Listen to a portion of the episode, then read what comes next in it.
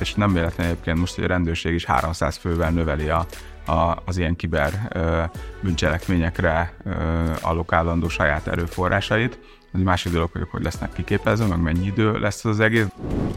Innentől kezdve az, hogy kijelentjük azt, hogy nekünk van egy jó tűzfalunk, meg van egy jó antivírusunk, az bőven kevés. Mert, mert a támadók nem minden fognak menni már. Minden utalást vissza lehet hívni csalótranszakcióra hivatkozva. A másik kérdés az, hogy rendszer szinten. A másik kérdés az, hogy ha a másik oldalon tényleg fölvették már a pénzt, akkor, akkor ott vége van a, a, a mutatványnak. Nekem sikerült több alkalommal így, így visszahívni pénzt, de az a szerencsé, hogy nem vették még föl a, a Stroman oldalon a, a, a pénzt, és így a bank vissza tudta szedni egy-két nap alatt a, a, az adott összeget.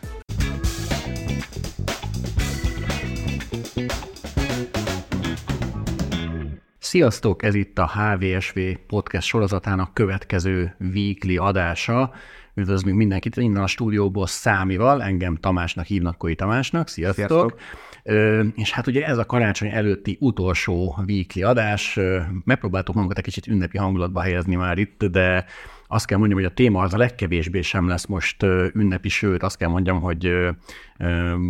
inkább egy olyan témáról van szó, ami, hát hogy is mondjam, némelyeknek komolyan beárnyékolhatja az idei ünnepeit, az idei ünnepeket. A, arról fogunk beszélni ebben az adásban meghívott szakértőinkkel, Makai Józseffel és Solymosi Ákossal, hogy idén a milyen banki csalások és milyen adathalász módszerek voltak jellemzők a, így a, ebben a szegmensben, hogyan csaltak ki pénzt felhasználóktól, elsősorban egyéni felhasználókról beszélünk, milyen módszereket találtak ki, milyen új módszereket találtak ki ezek a csalók. Lehet-e bármilyen módon fellépni velük szemben, illetve, illetve nyilván fogunk arról is beszélni, hogy hogyan lehet csökkenteni ezeknek a csalásoknak a, a, az esélyét, vagy a sikerét, vagy annak csökkenteni az esélyét, hogy valaki áldozattá váljon, bár azt hiszem erről már nagyon sok helyen, nagyon sok ö, mindenki beszélt de talán nem elég elégszer hangsúlyozni, milyen óvintézkedéseket érdemes tenni. De kezdjük mindenek előtt azzal, hogy mutassuk be eh, szerintem számi a vendégeinket. Arra kérnélek titeket, hogy mondjatok pár szót magatokról, mit csináltok, hogyan kapcsoltok ez a téma, azt kezdjük, kezdjük Józsival, Makai Józseffel. Sziasztok, köszönöm szépen a meghívást. Eh, kiberbiztonsági területen, hát szerintem lassan egy olyan 10 plusz éve tevékenykedem, részt veszek különböző IT-biztonsági auditokban, tanácsadásokban, azért próbálunk ugye a, a lakossági tájékoztatás irányába is folyamatosan mozdulni, hogyha valamilyen olyan kampány van, támadási kampány van, ami, ami említésre méltó. A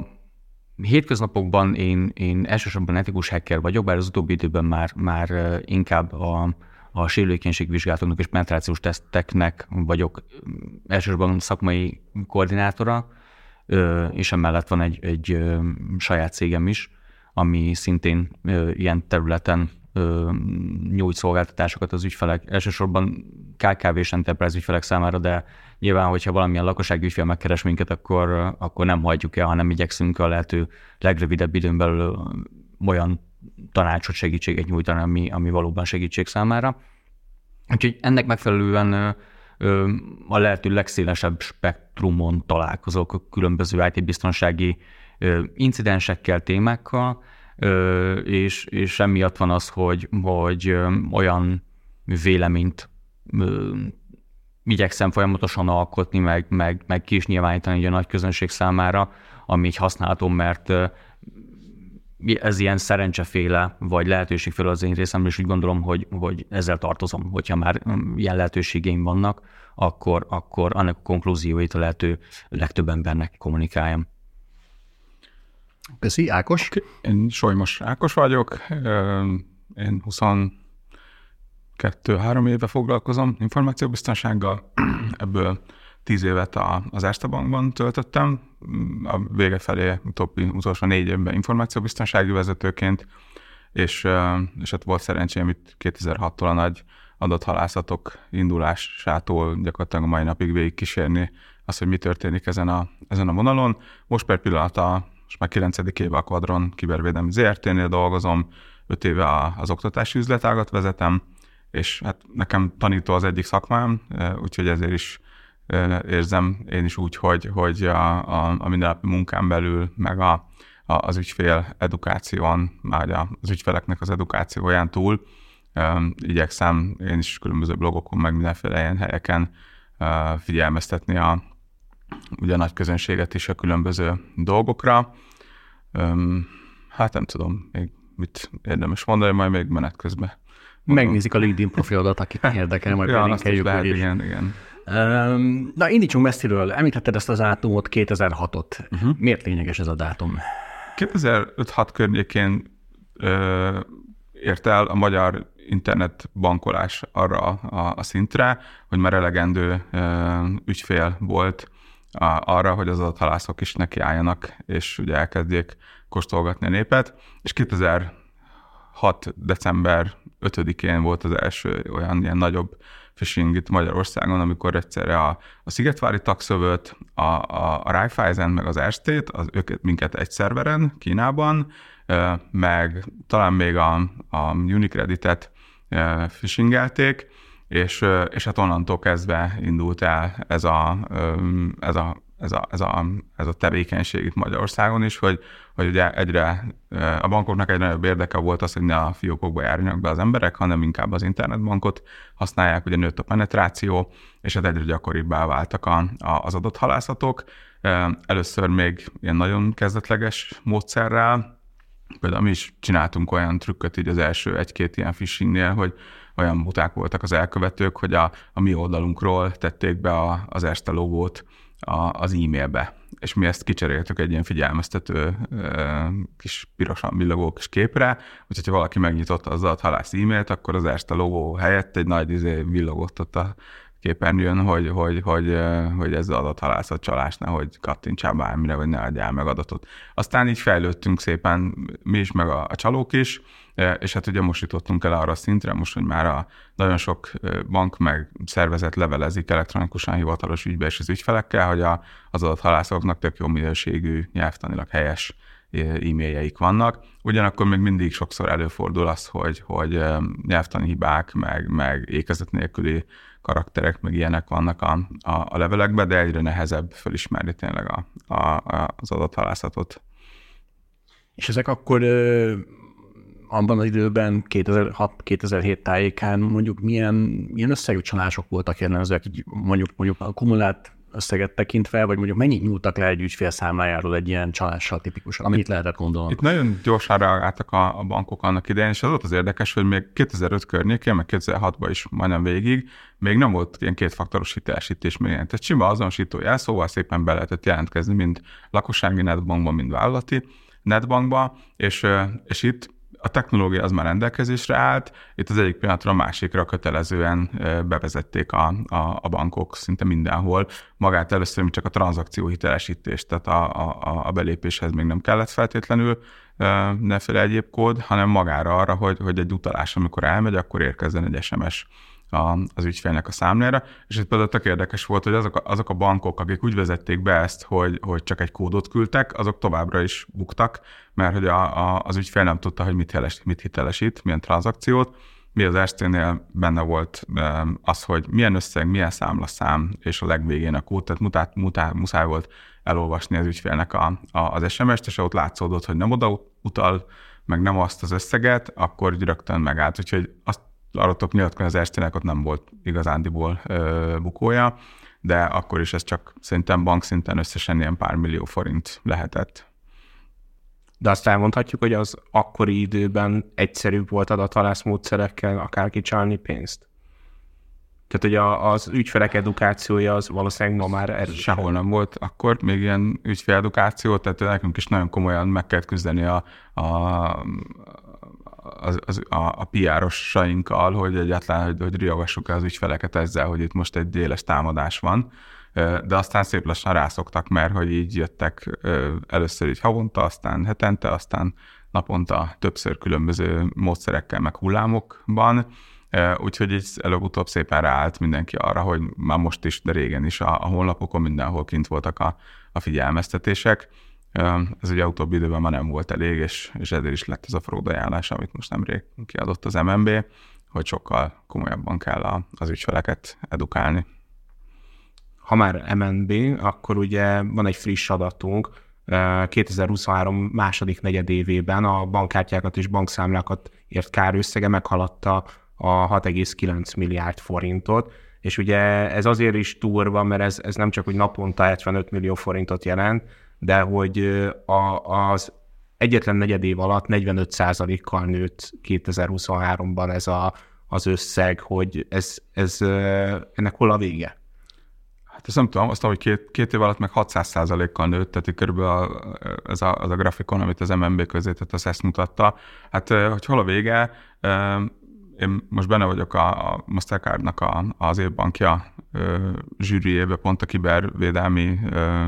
ügyféledukáció kapcsán, és hát ott az látszódik, hogy, hogy azért a bankok erre elkezdtek egyre jobban figyelni, és ott, ahol mérik, ott látszódik, hogy van csökkenés a, a, a bukó összegekben, de úgy gondolom, hogy, hogy ezt, ezt, ezt nagyon-nagyon erősíteni kell. Az, hogy a csalók mekkora erőforrást tesznek bele ebbe az egészbe, az, az szerintem azt fogja igazán befolyásolni, hogy mennyi, mennyi kár is lesz még a jövőben. Kicsit tekintsük át azt szerintem, hogy mik most a legnépszerűbb csalási módszerek, és hogy mik ezeknek a technológiai hátterük, hogyan működnek ezek pontosan, Józsi? Um, én úgy gondolom, hogy pont most így ez, a, ez az aktuális statisztika, ez egy nagyon jó példája annak, hogy hogyan változik ez a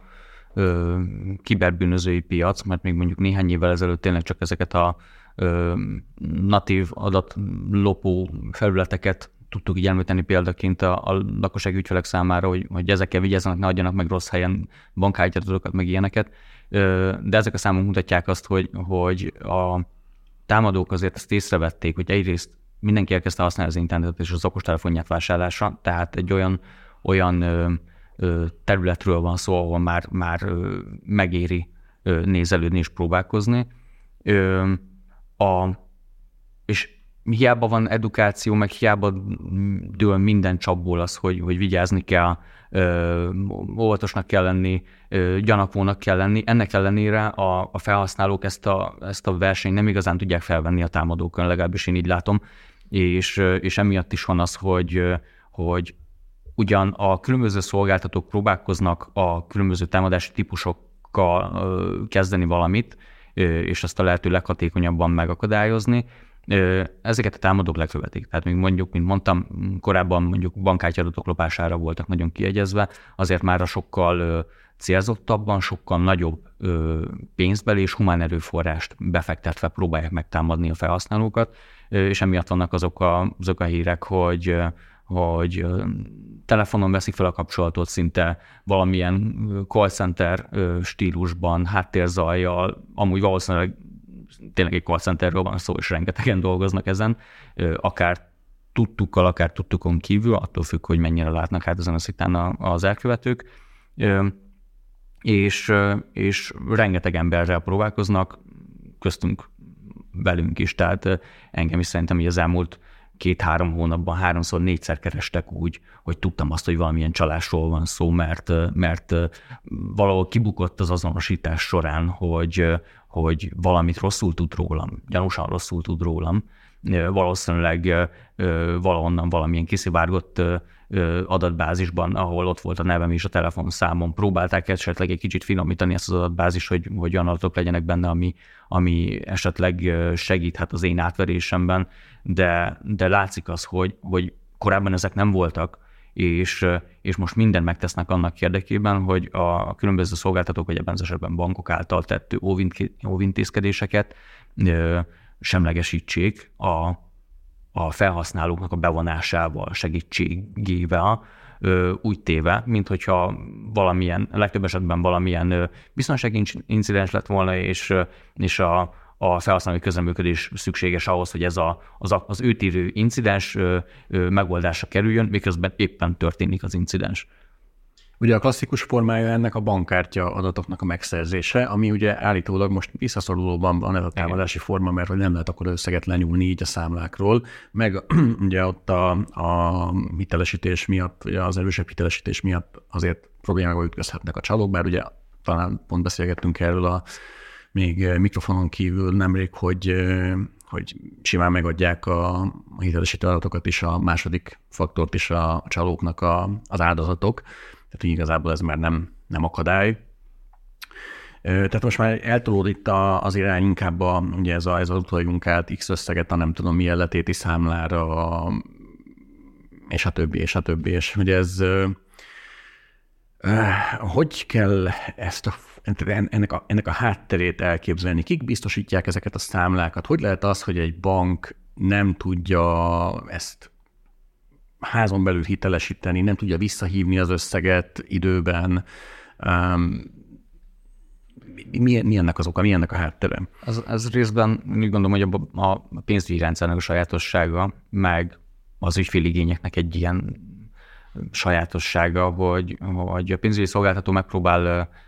minden igényt kielégíteni, miközben az egész folyamat lehető legbiztonságosabb legyen, de mikrofonon kívül pont beszélgetünk, hogy ez a, ez a kiberbiztonsági téma ez nagyon hasonló egy ilyen kis csúszkához, aminek a két végén a, az egyik oldalán a biztonságon, a másik oldalon pedig a kényelem. És hogyha tényleg csúnyán fogalmazva, hülye biztosát tesszük a folyamatot, és, és megakadályozunk minden típusú kibertámadási kísérletet, akkor lényegében a rendszer egy laikus felhasználó számára, vagy lakossági felhasználó számára használhatatlanná válik. A másik oldalon pedig ott van az, hogy kényelem, tehát a, nyilván a, a, a pénzügyi szolgáltató is arra törekszik, hogy a lehető legkényelmesebbnek tűnjön az ő szolgáltatás, és a lehető legtöbb ügyfelet vonzza be magához, és ebbe az irányba is el kell mennie. Tehát ott van, a, ott van a felhasználó egy olyan felemás rendszerben, ami megpróbál egyszerű biztonságos és kényelmes is lenni, de valójában nem tud ö, ö,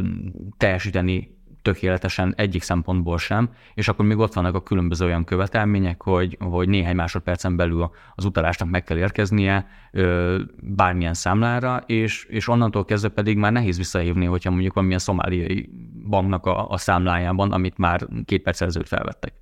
És, és ezzel nehéz utólag kezdeni valamit. Hát akkor gyakorlatilag ez egy ilyen rókafogtacsok a helyzet, nem? Tehát a, gyakorlatilag van a, van a a bankok részéről egyrészt egy ilyen kényszer, hogy adjunk ügyfélélményt. Ez már látszik egyébként a banki felületeken is, hogy már, már erre is rámennek, hogy egyre jobbak a, a szolgáltatások, az online szolgáltatások jobbak, jobban néznek ki az appok, tehát mondjuk ahhoz képest, hogy akár az OTP netbankja is mondjuk tíz évvel ezelőtt, hogy nézett ki ahhoz képest, hogy ez a mostani rendszer ég és föld. De közben meg ugye, amit mondtál, Józsi, hogy a, a, ahogy, ahogy egyszerűsödnek és, és felhasználó barátabbá válnak ezek a rendszerek, ezáltal a, a biztonság kicsit háttérbe szorul, de hogy, hogy ez, ez kicsit olyan nem fair, nem, hogy ennek a, az összes buktatója ilyet végül is a, számlatulajdonos vagy, a, vagy, a, vagy az ügyfél fizessen a végén, mert ugye őt érik el, nem, Ákos? Hát, hogy Nehéz ugye, ugye bankosként, ezt, vagy ex-bankosként, és ezt kicsit máshogy látom. Egyrészt a rendszerek biztonságosak, tehát ha a felhasználók jól használnák a rendszereket, akkor, akkor az egy halálbiztonságos minden, ami most van. Nem véletlen, hogy nem a, a bankokat törik fel, hanem az ügyfelek pszichéjét próbálják meg meghekkelni ugye a, a, a, a támadók és múltkor elhangzott valamilyen pódiumbeszélgetésen, hogy az, az egyik probléma, hogy azért tudnak működni ezek a, a, akár a telefonos banki csalások, meg az utalt ide-oda, meg átadom a, ö, ö, ha, ha nem, nem, az, nem az OTP-nél bankolsz, hanem a raiffeisen akkor átadom a raiffeisen kollégának a hívást, és akkor beszél vele, mert az ügyfelek nem tudják, hogy hogy működik a rendes rendszer. Nem tudják, hogy hogy működnek a rendes folyamatok. Ezt kell nekik tudniuk? Hát ez most már szerintem egyre inkább kelleni fog, hiszen ha tudnák, hogy nincs ilyen egyébként az MNB például most az összes platformon, mindenhol, ahol megnyilvánulnak, ezt talán ez az egyik legfontosabb mondat, hogy nincsen bankok közötti ügyfélszolgálat, nincsen közös ügyfélszolgálat, nincsen olyan, hogy a, az egyik banki ügyintéző átad egy másik banknak az ügyintézőjének hívást. Ha ezt így le tud, tehát ez így bejutna az embereknek a fejébe, akkor szerintem a felét legalább el lehetne kerülni az ilyen típusú káreseményeknek. Nem véletlen mondom, hogy az ügyféledukációra egyre nagyobb hangsúlyt kell helyeznie minden minden banknak, pénzintézetnek, de maguk ettől a rendszerek, azok, azok, azok biztonságosak szerintem. Ráadásul ugye minden banknak kötelező, korábban voltak a, a, a bankkártyás fraud megelőzési rendszerek, ott is már, már 10 x éve, hogyha fölvettem pénzt a, a Kárökörúton, aztán 10, or, 10 perc múlva meg fölvett valaki a kártyámmal pénzt Buenos Airesbe, akkor azért csörömpölt a rendszer, hogy, hogy nem lehetek, nem lehetek időtér ugró de egy csomó ilyen volt korábban is, és most ezt kellett bevezetni az online utalásos rendszerekre is. Egyébként annak idején mi is régen folyamatosan néztük ezt, hogy például autósikertelen internetbanki bejelentkezés volt, rögtön elkezdtük nézni a, az előtörténetét az ügyfélnek, hogy milyen böngészőkből, milyen helyekről, milyen szolgáltatótól, milyen időszakban jött, stb. De erre megvoltak a, az ilyen, ilyen figyelési rendszerek, csak e, azt akkor mi kvázi manuálisan csináltuk, egyszerűen még nem volt akkora kár összeg, addig a semmelyik bank nem ruházott bele 100 milliókat abba, hogy most erre legyen egy online rendszer, mert minek. Most már beruháztak, mert most már törvényelőírás van, meg látszódik ugye, hogy a, a kárösszegek is egyre, egyre komolyabbak. Úgyhogy én úgy gondolom, hogy, hogy, hogy igen, ezt nehéz, nehéz kimondani, mert amikor az embernek ellopják az utolsó, mint 100 forintját, mert, mert nem volt figyelmes, hogy akkor azt mondja a hogy hát bocsika, ez a, ez a te volt, miért adtad meg a, a, a telefonba az összes adatodat, és, és ezt nem, nem tudom, hogy hogy lehet majd feloldani ezt. Hát ugye erre pont vannak szabályozási törekvések, nemrég olvastam erről cikket, hogy ugye ez a felelősség kérdés, a, a bankok azt mondják ebben az esetben, amit te is említettél, hogy hát elnézést, miért adtad meg az adataidat, ez akkor innentől kezdve így jártál, elvitték a pénzedet, ugye odaadod valakinek a pénztárcádat egy vadidegennek, akkor ne csodálkozz, hogy elszalad vele. De hogy, de hogy már korán sem ilyen egyszerű a helyzet, hogy egyértelműen a helyzet a szabályozói törekvések szerint, vagy állítólag ugye készülnek olyan, olyan tervezetek, vagy vannak a csőben olyan jogszabályi tervezetek, ahol, ahol azért jóval nagyobb felelősséget tesznek a bankok vállára, és hogyha ha vissza is utasítja a kártérítést a bank, akkor azt sokkal tételesebb formában kell megtennie, bizonyítania kell, hogy az ügyfél valóban megadta ezeket az adatokat, hogy valóban átverték az ügyfelet, és ugye megint csak egy kérdés, hogy milyen bizonyítási lehetőség van egy bank kezében ilyen esetben, tehát hogy, hogy, hogy tudja egy banki biztonsági alkalmazott vagy egy, rendszer. Egy, egyrészt úgy, hogy ilyeneknél rendőrségi feljelentést fog kérni. És mert a banknak lehet kamuzni, tehát ha bemondja az ember, hogy fú, én nem adtam meg semmit, hát én ez, izé, ti vagytok a figyelmetlenek, mert, mert tőletek lopták el a pénzt, és akkor mondja, mondani fogja a bank, hogy oké, okay, kedves ügyfél, a rendőrségre, ott azért már büntető jogi felelősséget tudatába kell nyilatkozni, hogy tényleg nem tartad meg? Tényleg nem te csináltad ezt? Akkor mi történt? Akkor mondd el, hogy te mit tudsz erről az egészről. És akkor meg lehet nézni a híváslistát, meg lehet nézni az internetforgalmat, stb. Pillanat ki fog derülni, hogy de, de ő adta meg, ő beszélt a csalókkal, stb. Ez, az a baj, hogy ez egy, ez egy baromi hosszú folyamat lesz, és nem véletlen egyébként most, hogy a rendőrség is 300 fővel növeli a, a, az ilyen kiber ö, bűncselekményekre ö, allokálandó saját erőforrásait. Egy másik dolog, hogy hogy lesznek kiképezve, meg mennyi idő lesz az egész, de látszódik, hogy, hogy én szerintem tehát utoljára talán tényleg a, a határvadászoknak a négyezeres növelése volt ilyen a migrációs nyomás miatt, ami, ahol ekkorát így azonnal a rendőrség lépett, vagy valamilyen karhatalom lépett, hogy, hogy egy adott problémával foglalkozzanak. Tudom, mert én is voltam, de egy ismerős kapott ilyen befektetéses csalást, elutalták a pénzét, neki hál' sikerült visszaszedni egy gyors ügyfélszolgálati manőver kapcsán, de ott is kellett rendőrségi feljelentést tenni, és mondták a rendőrök, hogy, hogy napi 10-15 ilyen van, iszonyatosan el vannak havazva, ők sem feltétlenül értik mindig, hogy mi történt, az ügyfelek se tudják normálisan elmagyarázni, úgyhogy, úgyhogy nagyon, nagyon nehéz a, a, a helyzet, és, és tényleg ebbe a, az ügyféledukációnak látom én is most a, a, azt, hogy az, azon még van hova fejlődni. És ez kinek a feladata? Az a bankoknak. bankoknak, meg a kormányzatnak is egyébként nem véletlen, ugye létrejött a, a Kiberpajzs nevű ilyen összefogás, ami a, egyrészt a, az MNB, különböző minisztériumok, szerintem az összes bank csatlakozott, összes kereskedelmi bankkal csatlakozott, hozzájuk Nemzeti Kibervédelmi Intézet, ORFK és egyebek, és elég komoly pénzt meg erőforrást ölnek ebbe, hogy, hogy, hogy edukálják a népet. Tehát most már tényleg megjelentek tévéreklámok, a, a kiberpajs.hu nevű weboldalon ott van körülbelül ilyen 18-20 féle ilyen online pénzügyi csalásnak a részletes leírása, elmagyarázása, hogy mire kell figyelni. Rengeteg ilyen, ilyen konferenciára járnak a, a, a, az MNB-s kollégák, egyébként az STFH is csatlakozott ez az egészhez, ugye, hova ott is van egy ilyen kibervédelmi láb. Úgyhogy, úgyhogy ezt muszáj elkezdeni, de ez egy hosszú folyamat lesz. Tehát egyrészt, ami nehéz, hogy különböző korosztályok vannak, más korosztályokhoz máshogy kell viszonyulni, máshogy lehet eljutatni hozzájuk üzeneteket más formában, más csatornán, tehát ez egy óriási nagy feladat, de hál' Istennek ugye úgy nyilatkoztak a, a résztvevők itt a Kiberpajzsnál, hogy folytatják tovább a, a tevékenységet. Ha a csalás utáni pillanat vagy folyamatra tekintünk, akkor ugye a magyar sajtóban volt egy olyan eset, azt hiszem a Revoluthoz kapcsolódóan, hogy egy magyar Revolut felhasználó vette azt észre, hogy Európában valahol Ciprus vagy valamilyen más országban történtek tranzakciók, és ugye nála be volt kapcsolva az a funkció, hogy rögtön újra töltse a Revolut kártyáját, és így, így gyakorlatilag szinte végtelen mennyiségű pénzt tudtak leszedni tőle, és ő volt az, aki bemutatta ezt a folyamatot, hogy mi történik, tehát hogy ügy, ügyfél oldalról hogy néz ki ennek a felderítése, és nem volt túl bíztató olyan szempontból, hogy gyakorlatilag egymásra mutogattak a, a tranzakciót teljesítő szolgáltatók, hogy ez nem nálunk ment végbe, ez az Apple Pay-en is keresztül ment, akkor már nem a mi felelősségünk, akkor őket kérdezni inkább, és gyakorlatilag nem lehetett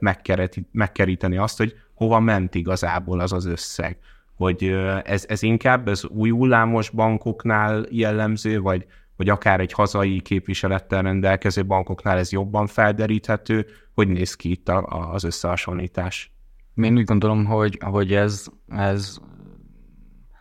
mindig a, a támadás típusa válogatja, hogy, hogy éppen milyen módszert alkalmaznak a támadók. Láthatjuk azt a gyakorlatban is, főleg, hogyha sikerül lekapcsolni valamilyen bandát, hogy, hogy vannak ö, ö,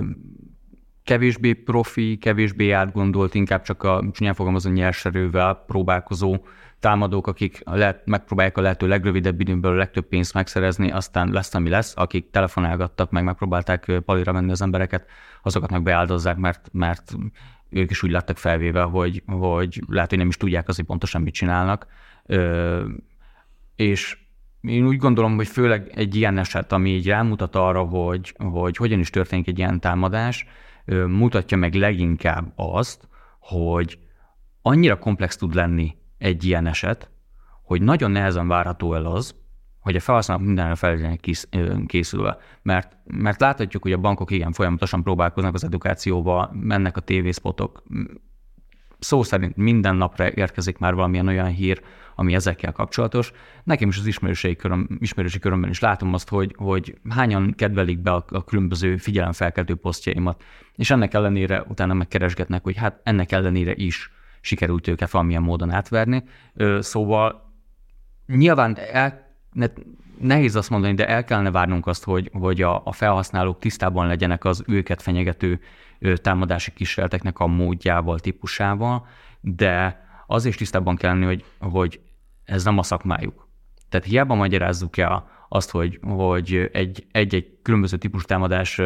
hogyan valósul meg, még, még hogyha pontosan tisztában is van azzal, hogy hogyan történik ez, az éppen aktuális szituációban, amiben ő belecsöppen és éppen megtámadják őt, nem biztos, hogy fejben rá tudja vetíteni az adott ismeretet, amit már megszerzett, és, és emiatt valószínűleg így is úgy is átverhető lesz, annak ellenére, hogy amúgy ő is rengeteget hallról és rengeteget tud róla, és látja éppen miközben bejelentkezik a banknak a felületére egy Desk mellett, hogy, hogy mivel kell vigyáznia, mert ott van az üzenet, de ennek ellenére meg fogja tenni, mert azt hiszi, hogy. hogy éppen egy, egy, egy banki supporttal beszél, vagy éppen egy rendőrséggel beszél, vagy éppen egy Microsoft call centerrel beszél, és, és, és meg fogja tenni, mert amit a támadó kér, mert, mert azt hiszi, hogy ő egy, egy, egy nem támadás alatt álló, egy nem támadási szituációban van. És hogy reflektáljak a, a, a kérdésre is, én úgy gondolom, hogy ebben az esetben, mivel ennyire komplex volt a támadás, tényleg nehezen meghatározható az, hogy pontosan kinél is volt a felelősség, mert minden szolgáltató feltételezi azt, hogy a felhasználója nem csak jó színben, de biztonságtudatosan járt el, és amit kért, azt meg kell tennie. Az, hogy, hogy a különböző szolgáltatóknál milyen információ csapódott le éppen a támadás közben, tehát főleg, hogyha ilyen oda-vissza utalások vannak meg egyik számláról a másikra, meg, meg ilyenek, ott aztán már nehéz kollerálni utólag, főleg, hogyha már pénz fel van véve, és a támadók meg leléptek. Akkor naivitás azt hinni, hogy igazából ennél a folyamatnál csak megnézik, hogy hol volt a tranzakció másik fele, tehát hova érkezett meg az összeg, és akkor azt kiadják akár az ügyfélnek. Egyáltalán ki lehet adni ilyen információt ügyfélnek? Én úgy tudom, hogy nem. Nem, meg nem is tudom, mit csinálni Igen. vele igazándiból. Tehát most egyébként régen ez úgy működött, eh, egyébként most is a, a, a kiberbűnözők, akik ezt csinálják, tök jó föl vannak osztva a szerepek. És amiről beszélgettünk korábban is, hogy, hogy a, a vége tényleg az, hogy, hogy, hogy hol lesz fizikailag maga a pénz, az kézzel foghatóvá téve, az általában ilyen strómanokon keresztül történik. Ez régen is így volt, 2006 környéken is láttuk, hogy jelennek meg olyan hirdetések az interneten, meg különböző portálokon, ahol, ahol valós munkának tűnő hirdetés van, én is, én, én egyébként levelezek csalókkal, meg egy csomó ilyen, ilyen hobbim van, igyekszem végig tolni egy-egy ilyen adathalászatot is, hogyha ha van vagy egyéb csalásokat, és itt is én például jelentkeztem egy ilyen álláshirdetésre, és küldtek egy rendes, majdnem hitelesnek látszó, lepecsételt munkaköri leírás szerződést, munkaszerződést, amiben egyébként egy csomó tevékenység mellett föl volt sorolva olyan is, hogy a tranzakció felgyorsításához, ügyfélélmény fokozásához, utalások végrehajtása, és így tovább. És ez például ez az a kulcs, ami, amivel meggyőzték az ügyfeleket is, vagy a strómanokat, akik nem is tudták, hogy ők strómanok, ők azt hitték, hogy egy rendes állásra jelentkeznek, és vannak különböző tök jó otthon végezhető feladatok, például az, hogy a, az ügyfél gyorsabb termékhez jutásához ők egy fontos láncszem, mert ők tovább utalják a pénzt, és így gyorsabb lesz a tranzakció. Ez csak egy duma volt, ami meggyőzték őket. Közben mi történt? Ugye adathalászattal megszerezték a, a támadók egy állampolgárnak a, a netbankját, oda beléptek, onnan a Stróma számlára elutalták ezt a pénzt, ment az SMS neki, hogy figyelj, vedd ki a pénzt, tartsál meg belőle mit 10%-ot, és a többit valami azonnali pénzküldő szolgáltatáson, MoneyGram vagy mit tudom, ilyeneken utald el valami keleti országba. Az, hogy ott a másik oldalon innentől kezdve kivette föl egy hamis személyivel, vagy bármivel, az soha nem derült ki. Viszont ugye a törvény előtt a, odáig, ott, ott, odáig lehetett visszakövetni az egészet, és Stroman fölvette a ATM-ből a bizonyos összeget. De ő ugye nem tudta, hogy ő, bűncselekményt követel, viszont utána őt elvitték, meg bezárták, meg megbüntették. És innentől ez ugye vége volt a, a, a történetnek, és itt tényleg azon múlik sok esetben az, hogy meg sikerül megfogni egy pénzt, mert egyébként minden utalást vissza lehet hívni csaló tranzakcióra hivatkozva. A másik kérdés az, hogy rendszer szinten. A másik kérdés az, hogy ha a másik oldalon tényleg fölvették már a pénzt, akkor, akkor ott vége van a, a, a mutatványnak. Nekem sikerült több alkalommal így, így visszahívni pénzt, de az a szerencsé, hogy nem vették még föl a, a Stroman oldalon a, a, a pénzt, és így a bank vissza tudta szedni egy-két nap alatt a, a, az adott összeget. És most egy ilyen laikusnak tűnő kérdés, hogy ilyen esetekre miért nem tudnak például a bankok valamilyen biztosítási alapot felállítani, hogy mondjuk azt mondják, hogy akkor mi kártalanítjuk az ügyfeleket, vagy legalábbis részben kártalanítjuk az ügyfeleket ilyen csalások esetében, hogyha már, ugye fel, mint mondtad, felvették az ATM-ből a pénzt, nem lehet hozzájuk, nem lehet a számáról ugye visszaterhelni, vagy, vagy mondok egy másikat, a bankkártyás csalások esetében például miért nem lehet kiterjedtebben használni, ugye van ez a Chargeback nevű intézmény, ha jól tudom. Hát ez ezer éves volt. Igen, Na, igen tehát van, nem, nem egy újdonság, mint a bankkártyák vannak azóta gyakorlatilag ez elérhető, tehát hogyha én nem kaptam teljesítést azért cserébe, amit én teljesítettem, ugye ez a klasszikus, ez a szolgáltatás, a teljesítés ellen teljesítés, ugye a PTK-ban határozzák meg, akkor visszahívhatom a pénzemet. De, de ez a kereskedőkre hát, vonatkozik. Igen, igen, igen, igen, nyilván. Ez, hogy egy kereskedő nem teljesített, de befogadta a, a fizetést, akkor ugye lehet akár csásra, vagy bármi egyébre hivatkozva ilyen chargebacket indítani, viszont azt hiszem, hogy itt is ugye a banknak kell igazolni azt, hogy ez csaló tranzakció volt. Ez egyébként vissza is élnek elég gyakran sajnos az ügyfelek, hogyha összejátszanak egy kereskedővel. Ezt ilyen bankkártyaforródós ismerősöktől tudom. Ráadásul van egy olyan szabály itt, hogy ha az ügyfél megreklamál egy kártyás tranzakciót, akkor azonnal jóvá kell írni a hitelkártyán az összeget, és utána meg a bank vizsgálódhat. Van neki azt hiszem 60 napja, hogy, hogy kiderítse, hogy mi van. Régen ugye nem ez volt. Régen az volt, hogy, hogy a bank neki állt vizsgálódni, aztán ha a végén kiderült, hogy, hogy nem az ügyfél volt a, a ludas, akkor írták jóvá. Most már ez nincsen. Úgyhogy ezért érdemesebb egyébként hitelkártyával vásárolni, ha bárhol vásárolunk, mert akkor az a bank pénze nem a, nem a miénk, és hogyha valami történik vele, akkor, um, akkor igazándiból nekünk nem biztos, hogy akkor a kárunk lesz. Nem csak a kamat uh, fizetjük. Hát igen, erre egyébként van, tehát eleve nem szabad se hitelkártyával, se normál betéti kártyával vásárolni az interneten, hanem mindig ugye ilyen internetbanki kártyával, Visa Virtuál vagy egyébbel érdemes csinálni, amikor amikor egy forint mondjuk az egyenlege a kártyának, ha valamit akarok fizetni, fölemelem az egyenleget, vagy teszek rá pénzt, és akkor fizetek, és azonnal visszaáll az egyenleg. Egyébként szerintem az egyik, amivel foglalkozni fognak a bankok, az ezt, hogy sokkal szigorúbb limiteket fognak beállítani, tehát hard limiteket, kártyára, utalásra, egyebekre, és nagyon szigorú felelősségvállalása lesz az ügyfélnek, hogyha ezt ő direkt meg fogja emelni. Ugye néhány banknál már van is talán ilyen, ilyen opció, nem is a limitek tekintetében, hanem inkább ilyen geolokáció tekintetében, meg talán a Revolut is csinált már ilyet kezdetettől fogva, hogy nem engedi EU-n kívüli tranzakciókat végrehajtani, vagy nem enged országon kívüli tranzakciókat végrehajtani, ez is egy lehetséges védvonal erre, nem?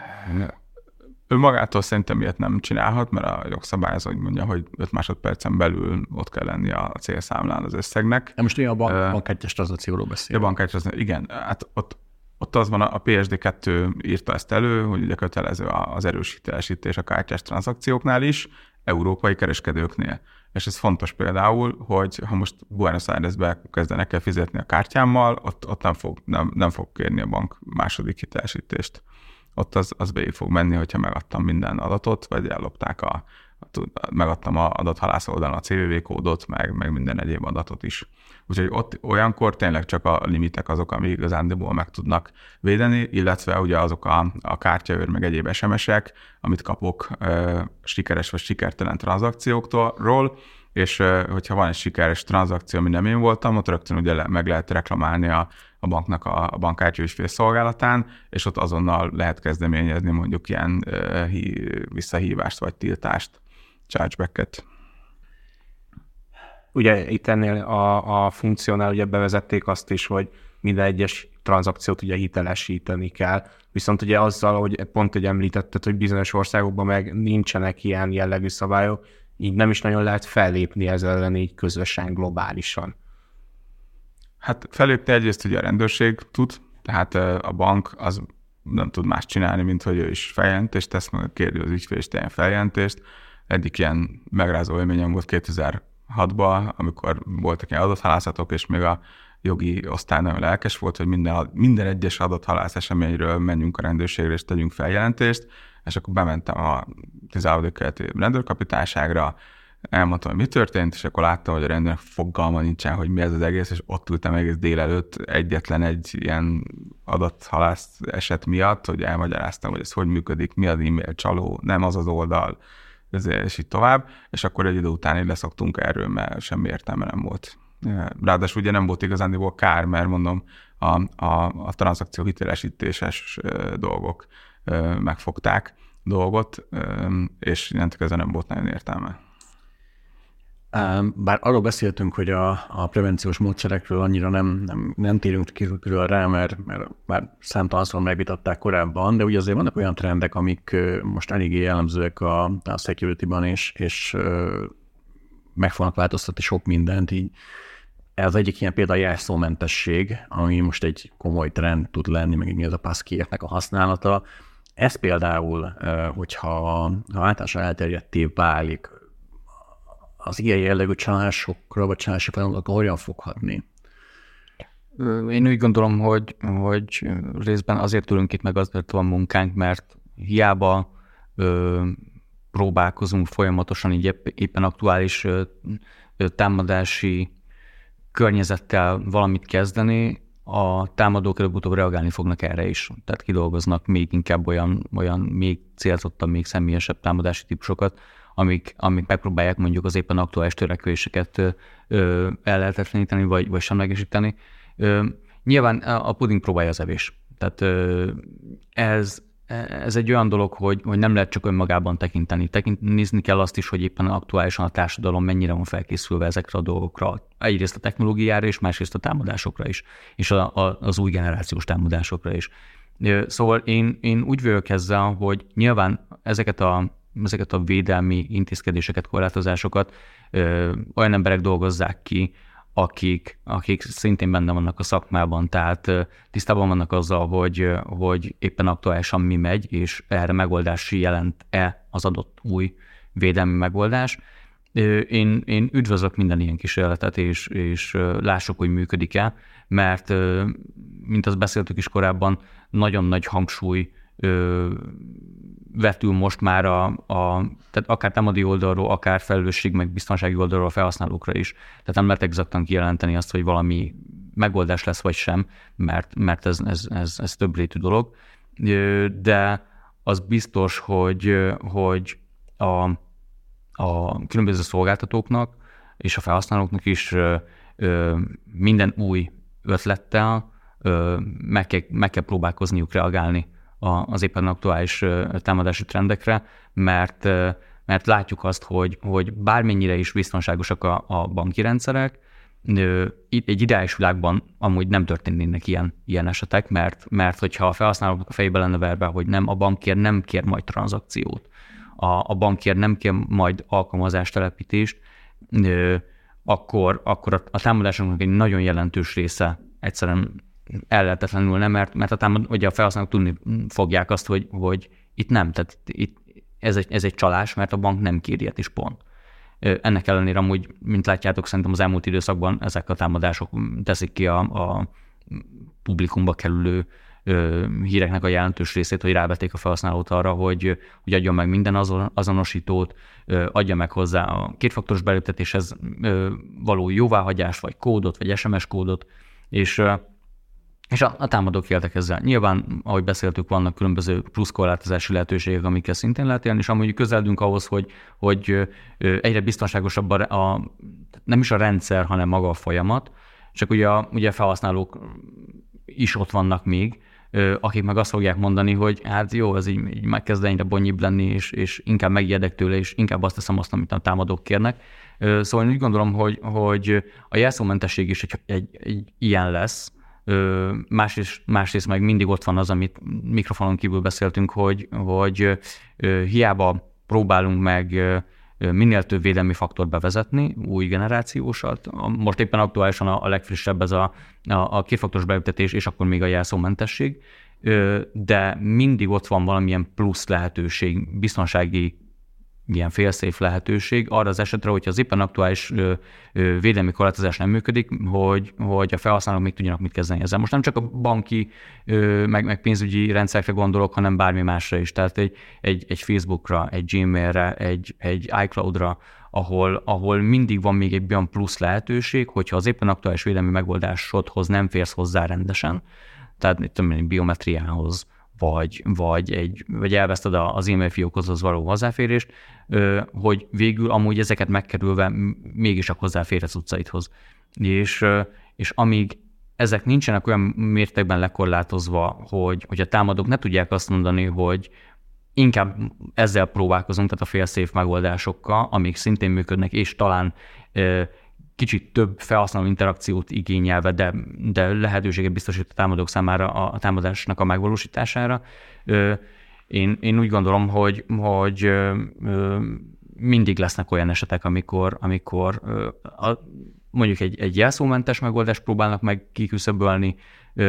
vagy ami utána következik. Nyilván el lehet jutni majd arra a szintre, én úgy gondolom, hogy, hogy amikor már tényleg annyira minimalizálódik a, az ilyen jellegű irány egy támadás szempontjából, de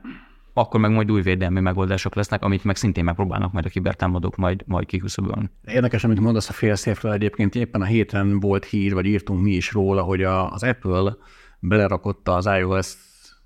legújabb bétájába, 17.3-as bétába egy olyan opciót, azt hiszem Stolen Device Protection-nek nevezték ők el, ahol gyakorlatilag egy felhasználó opt-in jelleggel beállíthatja azt, hogy nincs fallback a biometriáról. Tehát, hogyha ha valaki megszerzi a te telefonodat, vagy nem tudom, ha esetleg te nem tudom, vagy odaadják, vagy odaad a telefonodat valakinek, akkor, akkor ugye nem működik már az, hogy a, az eddigi módszer, hogyha ha nem, nem tudta a Face ID-val beolvasni a te arcodat, vagy a Touch ID-val az ujjanyomatodat, akkor nem lehet jelszót beírni. Tehát, hogy, hogy, hogy, hogy ők is már elkezdtek ebbe az irányba menni. Egyelőre mondom, ez egy optim módszer lesz állítólag, de akkor ezek szerint ez, ez, ez lehet egy, egy ilyen megfelelő irány. Most más kérdés az, hogy, hogy a biometria az ugye például nem minden esetben elérhető. Igen, pont erre gondolok. jól. Igen, erre gondolom. Mondjuk egy, mondjuk egy számítógépes banki felületre való bejelentkezésnél ott azért nehézkes, tehát nem minden notebookon van ott az új lenyomatolvasó, vagy a webkamera, vagy nem tudom. Nekem egy olyan kérdésem lenne, itt említettük, vagy említetted most, és ugye a beszélgetés során többször érintettük azt a témát, hogy ahogy fejlődnek a csalók, úgy fejlődnek a szolgáltatók is, és gyakorlatilag folyamat egymást kergetik ebben a szituációban, hogy volt-e olyan idén olyan eset, amiből nagyon sokat lehetett tanulni szolgáltatói szemmel, vagy inkább rámentek arra, hogy még jobban a social engineering oldalról közelítsék meg, és, és egy-egy ügyfelet így győzzenek meg. Én úgy gondolom, hogy az elmúlt években már egy kijelentető az, hogy a, a különböző szolgáltatók, vagy akár cégek, de igazából bármilyen entitásra gondolunk, még akár felhasználókra is, lakossági felhasználókra is, hogy a, a technikai védelmi megoldásoknak a jelentős részét azért már bevezették. Tehát mondjuk egy, egy, egy bank esetében ott tudjuk jó, hogy, hogy nagyon szigorú IT-biztonsági követelmények, követelményeknek és keretrendszereknek kell meg, tételesen megfelelniük, és emiatt rá is vannak kötelezve arra, hogy, hogy 16 oldalról körbe legyen bástyázva minden, és emiatt van az, ahogyan mondtad te is, hogy az elmúlt időszakban nagyon rámentek a támadók arra, hogy, hogy úgynevezett social engineering, adathalász, phishing, valamilyen manipulációs technikával inkább a felhasználókat támadják. És itt én, én legalábbis a tapasztalatom szintén itt érzem ezt a, ezt a leges legnagyobb gyengeséget jelenleg, hogy, hogy ezzel tényleg, ahogy a Ákos is mondta, az edukációval lehet mit kezdeni, mert, mert láthatjuk az idei évet, hogy, hogy nyilván vannak esetek, amikor halljuk azt, hogy bankkártya azok szivárogtak ki mondjuk valamilyen elmentett webshopból, meg ilyesmiből, de ö, a, a hírekben mégis a kezek kerülnek leginkább, és én számoságban is ezt látom, hogy, hogy, hogy személyesen, célzottan, telefonon, e-mailben, vagy egyéb valamilyen manipulációs, meg átverő technikával próbálják az embert, az embernek a tevékenységét, a, a, a hiszékenységét, hát nem meghekkelni, kihasználni. És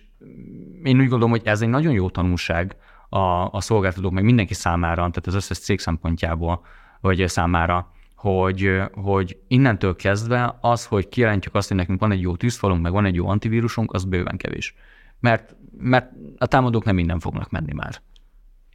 Egy, egyébként a, a, az oktatásnak, tehát az állami szintű oktatásnak ez egy óriási nagy és évtizedes lemaradása. Egyetért. Az, hogy, hogy, hogy emlékszem, még gyerekem már izé, YouTube videókat szerkesztett, de még mindig a paintbe a fát kellett másolni, és arra kapott jegyet az iskolába. Szóval, hogy egyszerűen nem követte le a, a, a, az oktatás a, sem a digitalizációt, sem ennek a biztonsági oldalát. és, és az a baj, hogy ez ugye a pedagógus képzésnél kezdődik, hogy ott kellene eleve, majd a pedagógusok kikerülnek a felsőoktatásból, elmennek az iskolába, és akkor ott leoktatnak egy-két generációt, de most, a, ahol, ahol a támadási felületek, meg ahol a támadók vannak most képzettségben, módszerekben, egyszerűen a, a, még akik most kikerülnek fiatalok iskolapadból, ők sincsenek felkészítve ezekre a dolgokra, nem beszélve ugye az idősebb generációról és, és egyszerűen nincs meg az a, az a központi felület, ahol, ahol ezekről felnőttek, akik egyébként napközben dolgoznak, vagy ügyet intéznek, meg gyereket nevelnek, meg mit tudom én, erről normálisan kapjanak információt, hanem mindenféle egyéb fórumokon, weboldalakon, blogokba próbálnak meg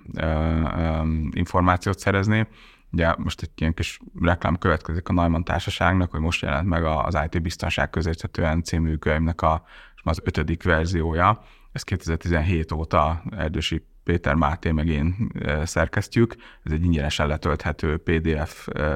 doksi, most már egyre nagyobb, mert egyszerűen látszódik, hogy, hogy egyre több térbe vagy területre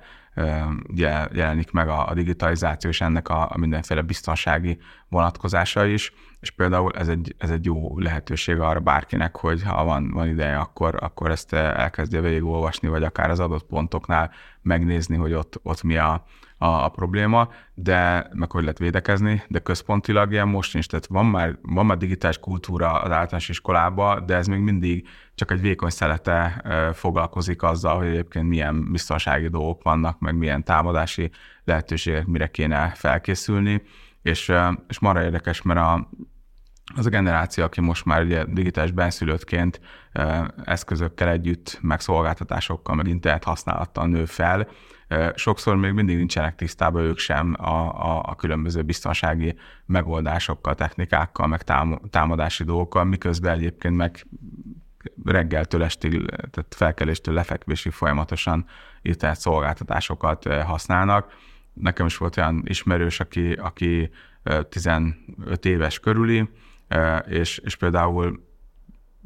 aztán marketplace-en akart ő venni valamit, és a, a csaló simán elküldte egy olyan Facebookos bejelentkezési oldalra, hogy itt fogsz tudni meg többet a termékről, megadta az adatait, el is bukta a, a Facebook fiókját. És ilyen, ilyen millió számban naponta,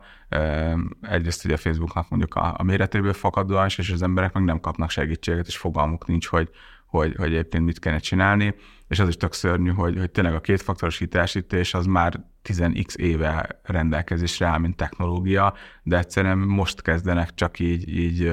éledezni a, a szervezetek, és kötelező jelleggel még mindig nincsen, egyedül a pénzintézeti szektorban van ez igazándiból bevezetve kötelezően, pedig ott lenne mindenhol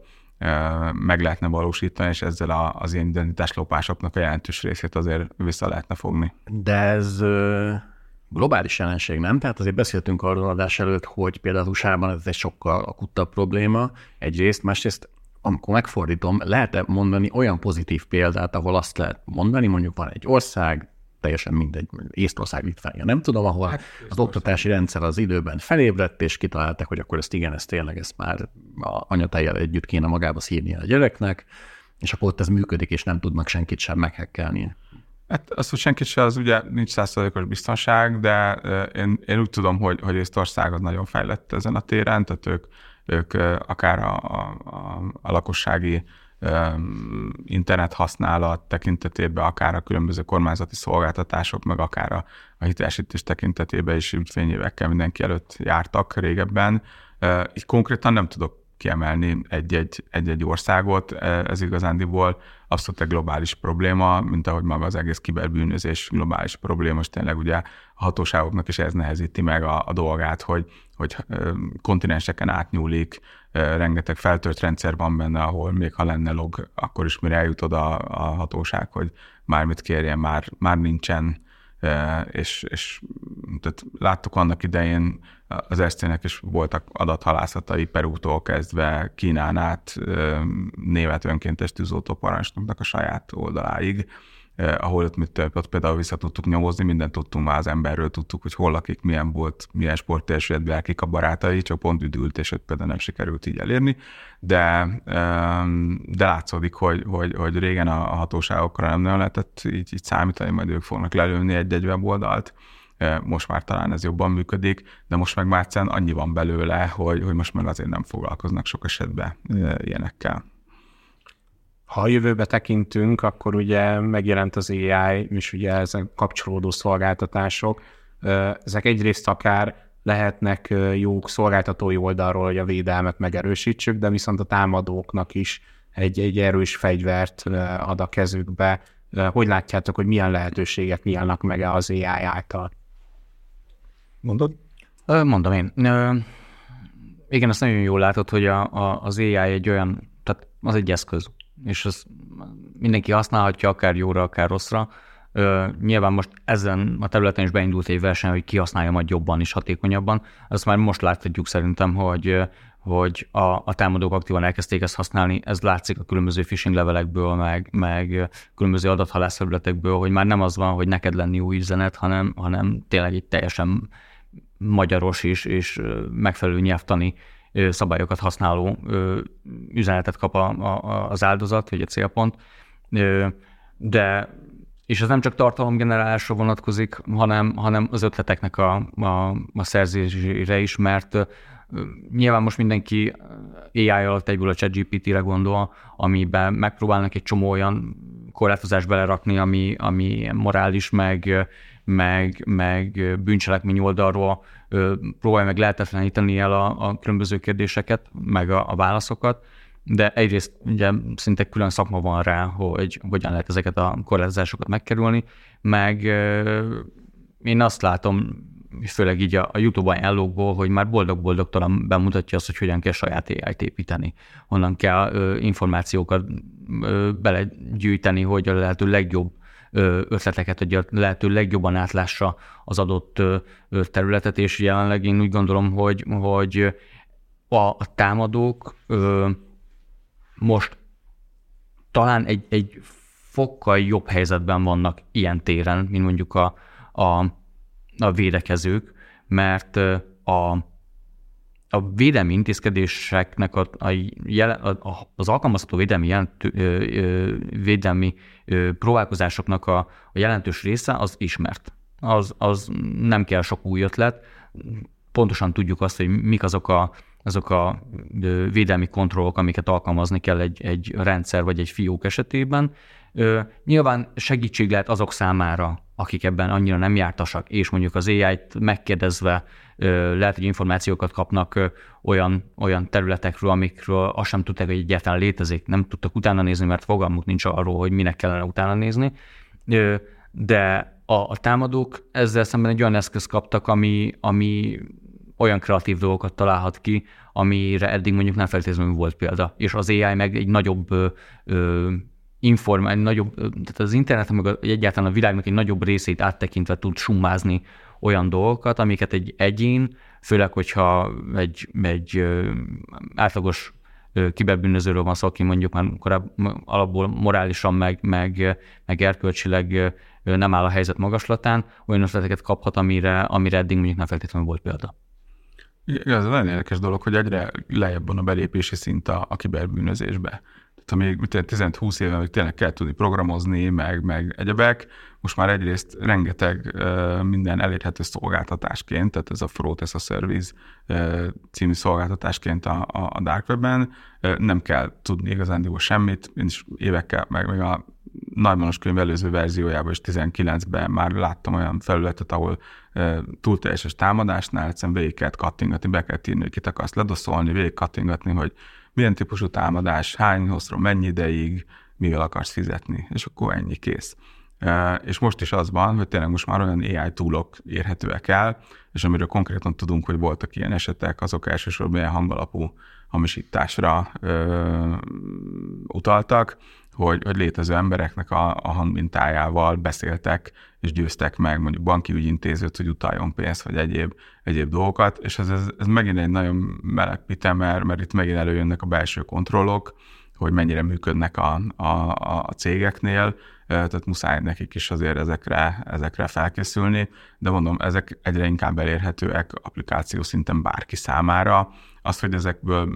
mikortól lesz az a pont, hogy valaki úgy gondolja, hogy oké, okay, ezzel tényleg megpróbál egy éles bűncselekményt elkövetni, az egy másik dolog, de mivel látjuk, hogy azért a világ az nem, tehát mindenhol válságban, háborúk vannak, amit egyre többen fognak ilyen, ilyen útra lépni, és egyre többen fogják keresni ezeket a, a, a lehetőségeket, és amikor a rendőrség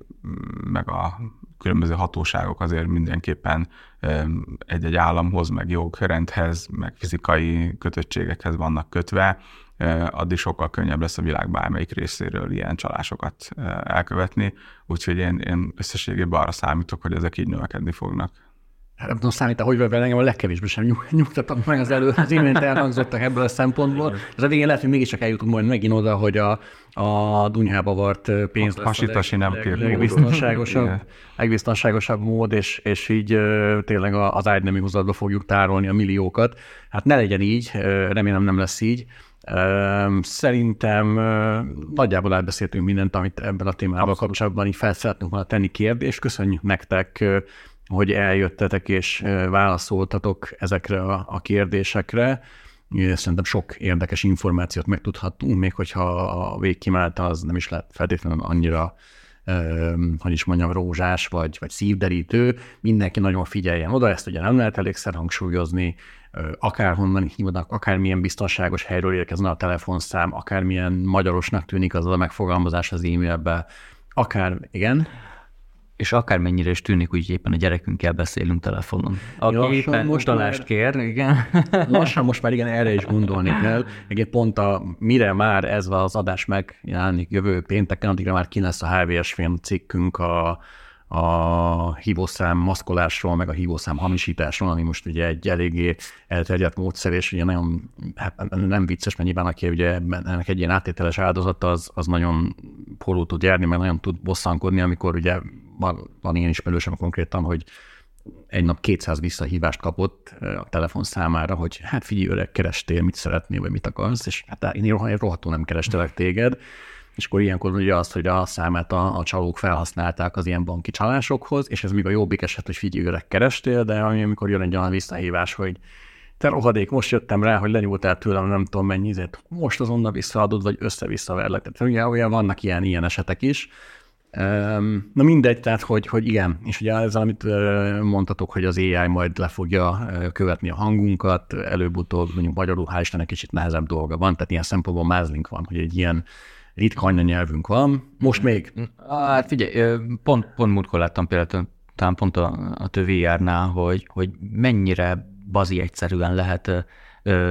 felvenni hangot. És ugye megnézzük azt, hogy mondjuk a fiataloknál ö, mennyire megy az, hogy, hogy már nem fotókban, nem videókban ö, kommunikálják az életüket kifelé, rengeteg hanganyag van. És mondjuk pont itt a, a, a példához visszatérve, most képzeld el azt a támadást, hogy, hogy mondjuk a gyereket hív, hogy tudom én, rendőrségem van, vagy nem tudom hol, óvodékot kell kifizetni gyorsan, meg ilyenek, és azt hiszed, hogy vele beszélsz. És, és nyilván ez, ez jelenleg a, az ilyen on-the-fly ö, ö, hang torzítás, hangátalakítás még lehet, hogy meg tud bicsaklani, de de lát, lát, látva, azt, látva azt, hogy, hogy mennyire fejlődik ez a piac, ez, ez szerintem nyugodtan beszéltünk arról, hogy ez, ez már ez is egy aktuális probléma lassan.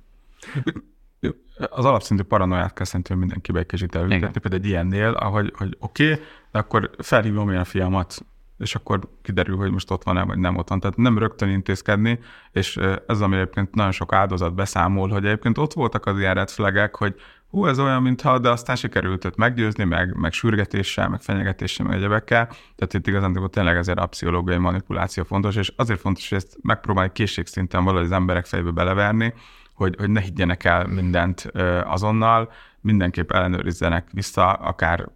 nézzék meg az internetbanki apjukat, hogy tényleg most eltöltem onnan fél millió forint, vagy nem, vagy tényleg a gyerekem most ilyen helyzetben van, megpróbálom fölhívni.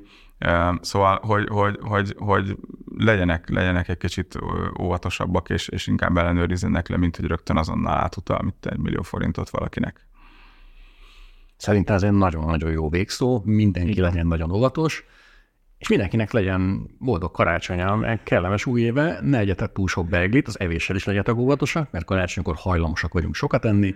Üm, még egyszer köszönöm vendégeinknek a, az adást, köszi szépen, hogy eljöttetek. Józsefnek és Ákosnak. Üm, legközelebb már nem még idén, de meg vagyok zavarodva teljesen milyen Idén már nem. van. Idén már nem jelentkezünk, azt hiszem. Weeklyvel nem, de Craftival igen? Craftival viszont annál inkább, igen. Úgyhogy, úgyhogy majd, majd érkezünk azzal. A, a neres adás mikor lesz? Előttünk vagy utánunk? Azt, azt még nem, nem, ezt végig nem, nem tudom követni. Nem tudjuk mi se, úgyhogy, úgyhogy az, az, arról majd tájékoztatunk mindenkit, hogy mikor érkezik. Minden esetre a most elhangzott beszélgetéshez kapcsolódó cikkeket, linkeket, említetted a, a könyvet is, azt azt mindenképpen belinkelnénk akkor majd a Discord szerverünkre, ezt megtaláljátok a leírásban, és köszönjük, hogy itt voltatok, köszönjük a vendégeinknek, és sziasztok! Sziasztok! Sziasztok!